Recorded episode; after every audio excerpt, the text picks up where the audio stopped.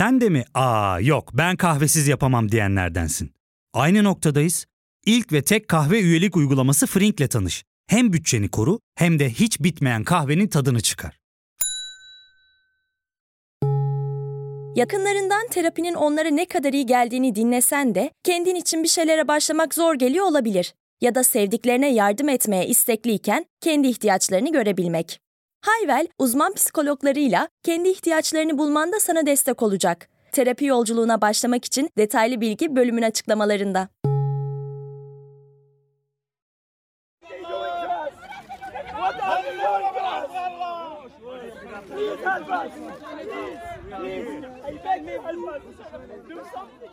Fransa Başbakanı Emmanuel Macron patlamanın ardından Lübnan'a giden ilk lider oldu.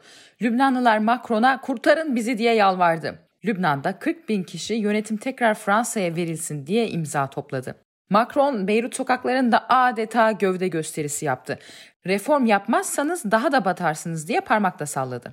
Lübnan'ı bu duruma getiren patlama ve patlamanın arkasındaki gerçeklere bakacağız.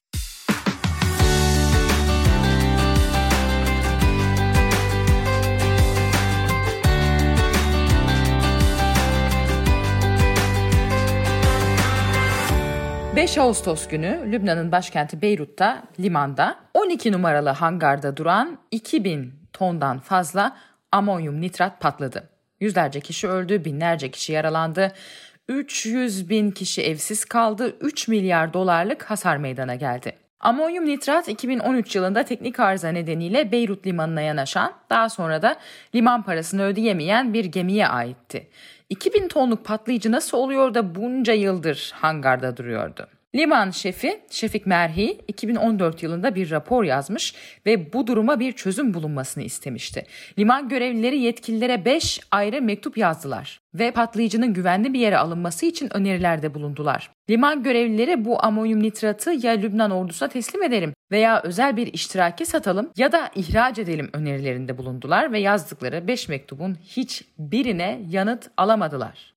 Şimdi muhtemelen dinlerken bu nasıl iş, bu nasıl bir ülke, nasıl oluyor da resmi mektuba resmi bir cevap gelmiyor diyorsunuz. Nasıl oluyor? Bölgeyi çok iyi bilen bir gazeteciyle Hediye Levent'le konuşacağız. Şu anda Şam'dasın değil mi? Evet Şam'dayım. Fakat bir süre Lübnan'da da yaşadın ve gidip geliyorsun. Zaten iki ülke çok yakın. Evet yaklaşık 3 yıl yaşadım Beyrut'ta ve aslında Şam'a taşınmam da birkaç ay önce gerçekleşti. Yani yakın zamana kadar Beyrut'taydım. Valla işte şans mı diyelim, şanssızlık mı diyelim aslında bakacak olursan. Yani hayatta kalman açısından şans. Fakat öte yandan bir gazeteci olarak da herhalde işte Beyrut'ta bu yıkım sonrasını görmek de ayrı bir şey olur. Ama sen zaten yakından takip ediyorsun. Şimdi bu patlamadan sonra işte bu ortaya çıkan Lübnan'da bir e, yönetememe meselesi nasıl oluyor da devlet bu kadar hiçbir şeyi yönetemez hale gelmiş konuşuluyor ya. Bize biraz onu anlatır mısın? Nasıl bir şey Lübnan?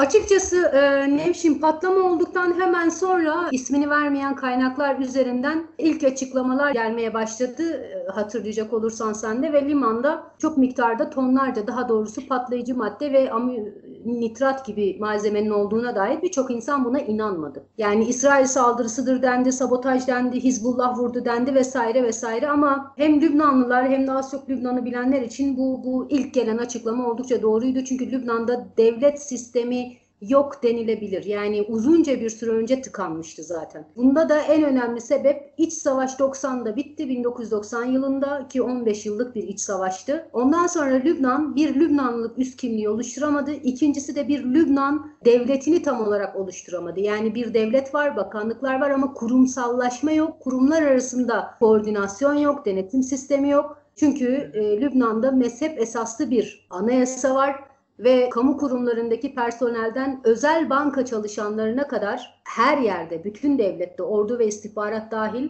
bütün devlet kurumlar, bürokrasi koltukları hatta meclis bile din ve mezheplere göre bölünmüş durumda. E bu da haliyle din ve mezhep esaslı partiler, hareketler birbirleriyle zaten geçinemedikleri için olmayan ya da çok zayıf olan devlet sistemini iyice tıkadı yıllar içinde Şöyle bir şey olmuştu. Sen herhalde o zaman Beyrut'ta yaşıyordun. Bir çöp krizi olmuştu mesela. Belki hani o örnek üzerinden gidebiliriz. Epey bir zaman çöpler toplanamamıştı ve insanlar sokaklara dökülmüştü. Çöpümüzü toplayın diye değil mi? Yani en basit şey işte devlet 101 yani ne yapacak? Çöp toplayacak falan. Mesela Nasıl olmuştu o çöp krizi? Aslında güzel bir örnek bu. Bu arada çöp krizi hala bitmedi. Normalde hala doğru düzgün toplanmıyor. Arada bir kriz yaşanıyor. Çünkü şöyle de bir şey var. Lübnan'da birçok şeyi baktılar ki devlet işin içinden çıkamıyor, sürekli tıkanıyor ama bir takım ihtiyaçların da giderilmesi lazım. Özelleştirme yoluna gittiler. Şimdi çöpleri toplamaktan sorumlu olan kurum nedir bizde? Normalde belediyelerdir değil mi? Lübnan'da bu büyük ölçüde özel şirketler üzerinden sağlanıyor. Yani Lübnan tamamen istisnai bir yapının, istisnai bir sistemin olduğu, hatta akıl mantık zorlayan e, uygulamaların olduğu bir ülke. Mesela bir başka örnek daha vereyim. Lübnan Akdeniz ülkesi normalde. Ancak kirazdan ıspanağa kadar birçok şey başka ülkelerden ithal geliyor. Tarımı bile yok.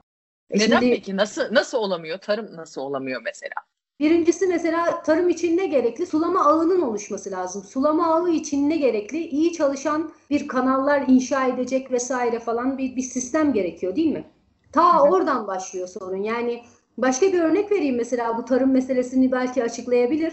Lübnan içinde çok meşhur örneklerden biridir. Bir otoyol yapılması gerekiyor. Otoyol için ne yapılır? Devlet ihaleye çıkar ve bir şirket kazanır değil mi? Normalde mantık bu şekilde işler yani. Lübnan'da 6 farklı siyasi hareket fraksiyonla anlaşma imzalandı bir otoyol için. Yani mesela şöyle mi hani açıklayıcı olması açısından dedin ya yani sulama sistemi yapılamıyor tarım arazilerine. Çünkü Sulama mesela sistemi yok. İkincisi tarım ilaçları meselesi var. E, bunu nasıl pazara sunacaksınız? Çünkü üreticiden direkt tüketiciye ulaştıracak ağlar Lübnan'da farklı bir şekilde oluşmuş durumda. Yani şöyle bir şey mi? Mesela işte sulama sistemi kurulacak diyelim ki. Şimdi mesele meclise geliyor. İşte sulama sisteminin yapılmasına ilişkin diyelim yasa tasarısı. Fraksiyonlar işte Sünniler, Şiiler, efendim söyleyeyim Maruni Hristiyanlar, işte Rum Ortodokslar neyse neyse. Bunların hepsinin kendi partisi var değil mi ayrı ayrı? Ve bunlar bunun üzerinde uzlaşamadığı için çıkmıyor yasa. Aşağı yukarı böyle bir şey mi? Evet, buna bir ek daha yapayım. Şimdi Lübnan biraz daha açıklayıcı olması açısından söylüyorum. Tamam 1990'da iç savaş bitti. Ki iç savaş döneminde de Hristiyan Hristiyanla, Müslüman Müslümanla, Müslüman Hristiyanla savaştı. O kadar derin yarılmaya sebep olan bir savaştı bu. Bunu belirtmek lazım. O savaştan sonra da silahlar sustu. İşte nispi bir barış geldi ama bugün hala Dürzilerin mahallesi, semti, bölgesi Hristiyan marunilerin, işte Ortodoks Hristiyanların, Şii Müslümanların, Dürzilerin ya da işte Sünni Müslümanların vesaire herkesin mahallesi, bölgesi, ilçesi, kenti bellidir. Şimdi bir sulama kanalı yapılacaksa eğer birincisi bu bölgeleri kontrol eden tarafın, siyasi hareketten bahsetmiyorum, bloğun onay vermesi gerekiyor. İkincisi bu bloğu mecliste temsil eden grupların da bu tasarıya onay vermesi lazım. Bir başka nokta daha var. Orada da yine en başından zaten olayları ya da reformları, projeleri kilitleyen sorun da şu. Zaten Lübnan Meclisi'nde çok az milletvekili bir proje yapalım da şu sulama kanallarını inşa edelim şeklinde elini taşın altına sokuyor. Yani şu anda mecliste bekleyen hatta Lübnan içinde kara mizah örneklerinden biridir. 1995'ten 96'dan beri bekleyen yasa tasarıları var. Ve bunlar da öyle hani lüks sayılabilecek, işte fantazi sayılabilecek projeler değil. Gerçekten halkın günlük hayatını kolaylaştıracak bir takım projeler.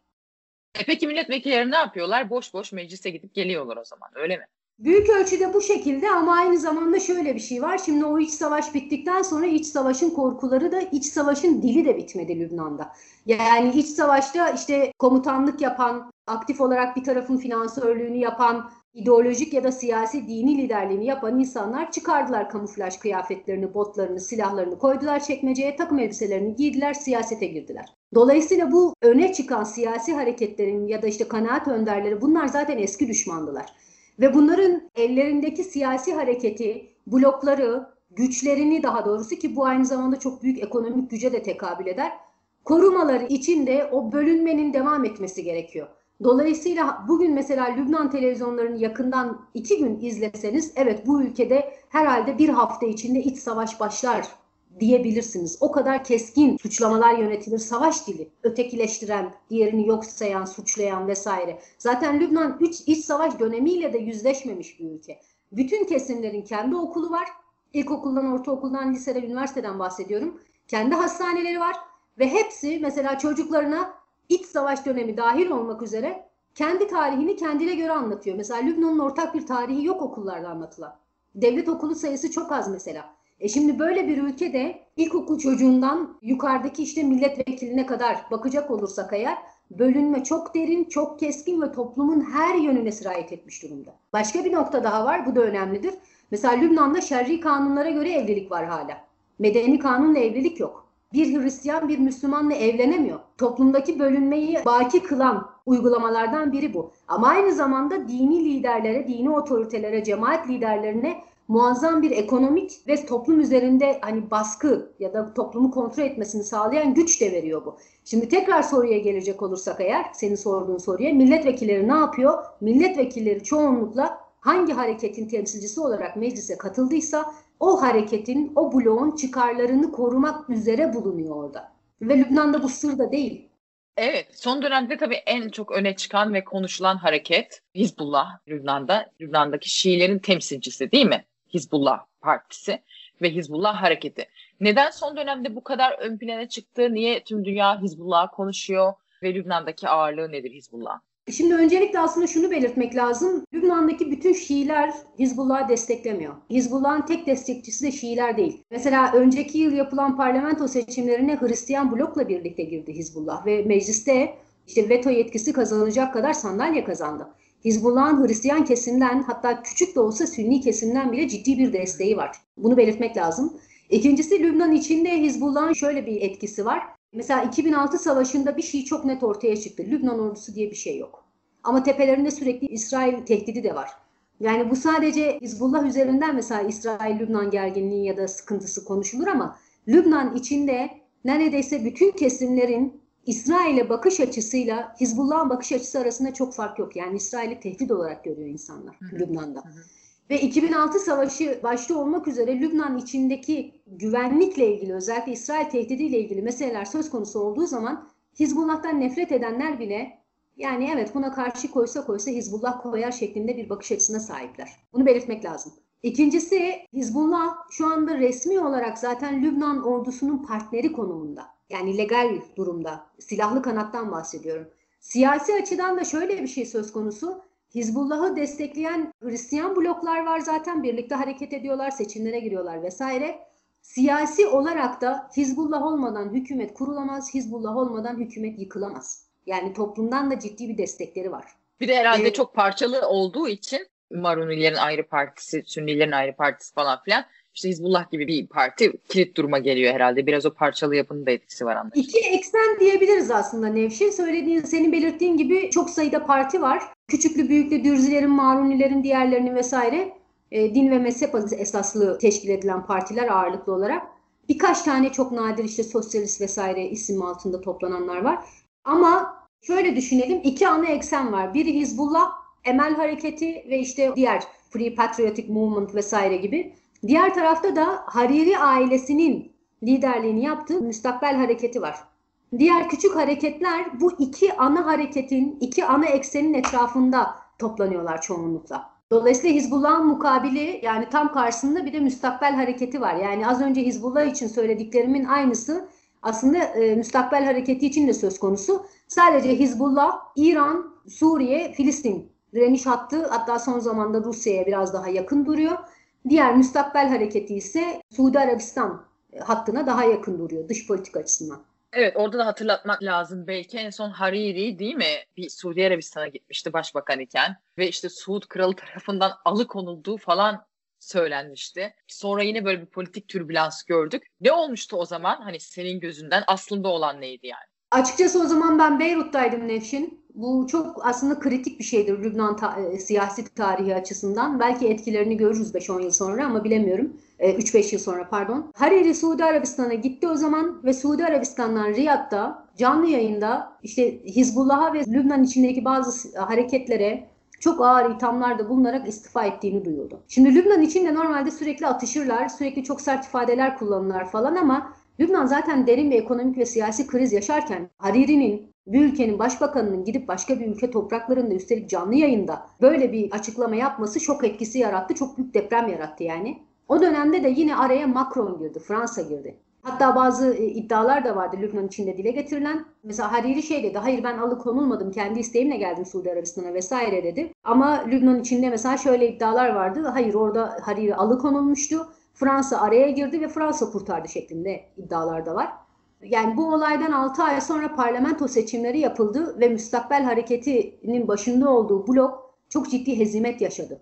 İnsanların Hariri'nin o davranışına verdiği tepki, yani tepki göstererek sandığa gitmedi. Bu durum otomatikman Hizbullah bloğunun oyunu yükseltmiş oldu. Yani o mecliste veto yetkisi kazanacak kadar çok sandalye aldılar dedim ya biraz önce. Onun arkasındaki temel motivasyon budur.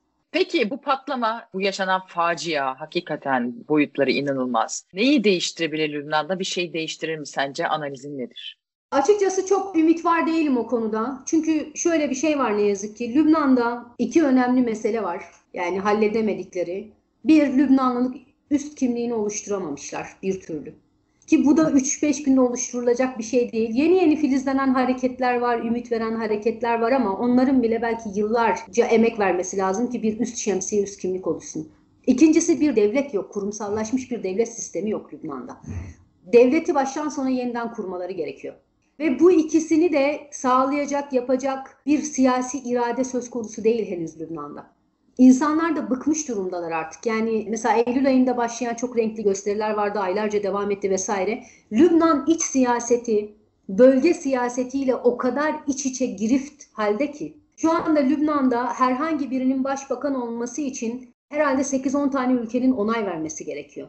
Zaten mezhep esaslı anayasa bir kere Lübnan'da bir değişimin önündeki dağlar gibi, Himalaya gibi duran bir engel şeklinde. Çünkü o anayasaya göre başbakanın Sünni Müslüman olması lazım, Cumhurbaşkanının Maruni Hristiyan olması lazım. E şimdi böyle bir anayasa varken ülkede çoğulcu, Lübnanlılık üst kimliğini oluşturabilecek, değişimi sağlayabilecek, halkın hesap sorabileceği bir sistemi kurmak hiç kolay değil. Şimdi patlamadan sonra İnsanlar bir kere can derdine düşmüş durumdalar. İkincisi ekonomik kriz inanılmaz etkilemiş durumda insanları yüzde 40 civarına yükselmiş açlık sınırının altında yaşayan insan sayısı Lübnan'da ve kışı nasıl geçireceğini düşünüyor insanlar. İşsizlik korkunç boyutlarda. Para bulamıyor Lübnan ülke dışından çünkü bir taraftan Hizbullah'ın silahsızlandırılması meselesi üzerinden mesela dış destek sağlanabileceğine dair pazarlıklar devam ediyor. Dolayısıyla içerideki durumla bölge siyaseti birbirine geçmiş durumda. Bu değişimi tetikler mi? Tetiklese bile çok böyle kolay, kansız, belki sıkıntısız bir değişim olmayabilir. Yani önümüzdeki aylarda Lübnan sokaklarında çok şiddetli gösteriler de görebiliriz. Açıkçası bütün senaryolar mümkün çünkü ekonomik krizle birlikte değerlendirmek lazım bu patlamayı. O patlamada Lübnan'ın can damarlarından birkaç tane kalmıştı zaten, biri gitti ve dolayısıyla hani önümüzdeki kış Lübnan'ı çok şey bekliyor ama olumlu bir senaryo çok görünmüyor açıkçası. Mesela bu işte Lübnan'ın kendi para birimi dolar karşısında çok ciddi değer kaybettiği zaman işte eylemler başladı sokaklarda ya da en azından dışarıdan öyle görüldü, yanlış mı görüldü? Toplumun farklı kesimleri yani işte Şiilerde, Sünnilerde, Hristiyanlarda falan hep beraber protesto gösterilerine katılıyorlardı. E, hakikaten böyle bir durum var mıydı ve acaba hani bir dipten gelen reform talebinin sonucu olabilir mi? Şimdi Lübnan'da şöyle bir durum söz konusu Nevşin. Kiminle konuşursanız konuşun hepsi mezhepçi sistem gitmeli ve biz Lübnanlı kimliğini oluşturmalıyız der. Ama birlikte sokağa çıkar, gösteri yapar, işte protesto eder, aynı ifadeleri kullanır, aynı rahatsızlıkları aktarır ama herkes akşam kendi mahallesine gider. Birbirleriyle evlenmezler. Şeffaf duvarlar vardır aralarında. Dolayısıyla Lübnan'da eğer bir değişim olacaksa, hani senaryo olarak söylüyorum, velev ki bir değişim süreci başladı. Bütün liderlerin, kanaat önderlerinin, siyasi hareketlerin hepsinin aynı anda eş zamanlı olarak değişimi başlatması gerekiyor ya da çekilip gitmesi gerekiyor. Bunun halka nasıl bir yansıması var biliyor musun? O iç savaş bitti ama iç savaş dili bitmedi dedim ya az önce. İnsanlarda iç savaş korkuları hala var. Dolayısıyla insanlar mevcut siyasi hareketlerden hatta kendisinin bağlı olduğu hareketlerden ne kadar rahatsız olursa olsun şu korkuyu yaşıyor. Eğer benim hareketim zayıf düşerse karşı taraf beni çiğ çiğ yer, mahkemeye çıkarır, şunu yapar, bunu yapar. Ben kime giderim? Kim bana iş bulmam için aracı olur? Kim işte çocuğuma okulda yer bulmak için bana aracı olur? Anlatabiliyor muyum? Bu kadar böyle bir e, insanların çocuğunu okul bulması hatta hastanede boş yatak bulması için bile o siyasilere, o cemaat ve dini liderlere muhtaç durumdalar şu anda. Bunlar yazılı olmayan kanunlar, yazılı olmayan günlük hayat pratikleri Lübnan'da. Dolayısıyla evet herkes reform istiyor, herkes değişiklik istiyor ama eş zamanlı başlarsa çünkü günün sonunda şöyle bir korkuya dönüyorlar. Şu korkular canlanıyor insanlarda. Tamam hepimiz aynı şeyi istiyoruz ama mesela ben Hizbullah destekçisiyim. Eğer müstakbel hareketi aynı anda çekilmezse o zaman müstakbel tarafları ülkeyi ele geçirir ve benim bu ülkede yerim olmaz. Bu kadar Anladım. derin bir bölünme var. Şimdi toplum bu kadar derin bölünmüşken, zihinler bu kadar derin bölünmüşken, insanların hala böyle mahallelerin arasında şeffaf duvarlar varken o reform sürecinin başlaması çok kolay değil. Peki Hediye Levent ağzına sağlık çok teşekkür ederim. Ben teşekkür ederim iyi yayınlar. Ya fark ettin mi? Biz en çok kahveye para harcıyoruz. Yok abi bundan sonra günde bir. Aa, sen Frink kullanmıyor musun? Nasıl yani? Yani kahvenden kısmına gerek yok. Frink'e üye olursan aylık sadece 1200 TL'ye istediğin çeşit kahveyi istediğin kadar içebilirsin. Günlük 40 TL'ye sınırsız kahve mi yani? Çok iyiymiş. Aynen. Hatta şu anda 200 TL'lik bir indirim kodu da var. E hadi hemen indirip üye ol da bu fırsatı kaçırma. Terapiye başlamak, içinden çıkamadığın döngüleri kırmak, bazı yanlış bulduğun kararlarını değiştirmek ve kendinle beraber daha huzurlu bir yaşam inşa etmek için atabileceğin en değerli adımlardan biri. Hayvel ile yoğun yaşam tempona uyum sağlayarak online terapi seanslarını takvimine göre ayarlayabilirsin. Bini aşkın uzmandan sana en uygun terapisti seçebilir, PodB10 koduyla indirimden yararlanabilirsin. Detaylı bilgi açıklamalardaki bağlantıda. Şimdi gelelim işin İsrail boyutuna. 2006 yılında İsrail ve Lübnan arasında şiddetli bir savaş yaşandı.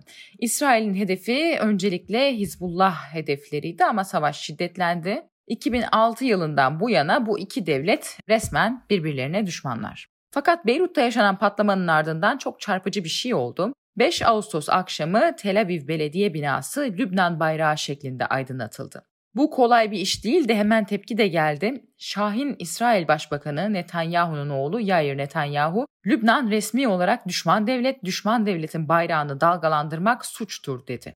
Tel Aviv Belediye binasını Lübnan bayrağı şeklinde ışıklandıran Tel Aviv Belediye Başkanı 5 dönemdir ard arda seçilen Ron Hulday. Hulday, için vizyonunu hoşgörü, farklılıkların korunması ve demokrasi diye anlatıyor. Yani Netanyahu'nun işte popülist, e, şahin politikaları spektrumun bir yanındaysa Hulday spektrumun tam öbür tarafında. Tabii tüm dünyadan Lübnan'a yardım yağıyor. Türkiye'de yardım eden ülkelerden bir tanesi. İsrail'den bazı özel hastaneler Birleşmiş Milletler üzerinden Lübnanlı yetkililere ulaşıp Lübnan'a yardım etmek istediklerini söylediler. Ancak İsrail basınına göre Lübnan'dan bu tekliflerine yanıt alamadılar.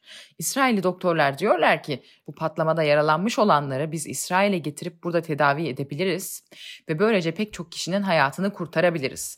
Ancak tabii burada özellikle Hizbullah'ın bu duruma taş koyduğu ve yaralıların İsrail'e gönderilmesini istemediği belirtiliyor. Bu analiz yapılıyor. Beyrut limanında yaşanan bu patlama Lübnan'ın hem içinde hem de dışında ne gibi değişikliklere yol açacak? Hep beraber göreceğiz. Evet, Trend Topi'yi Podbi Medya ile beraber hazırlıyoruz. Yeni bir bölümde görüşmek üzere.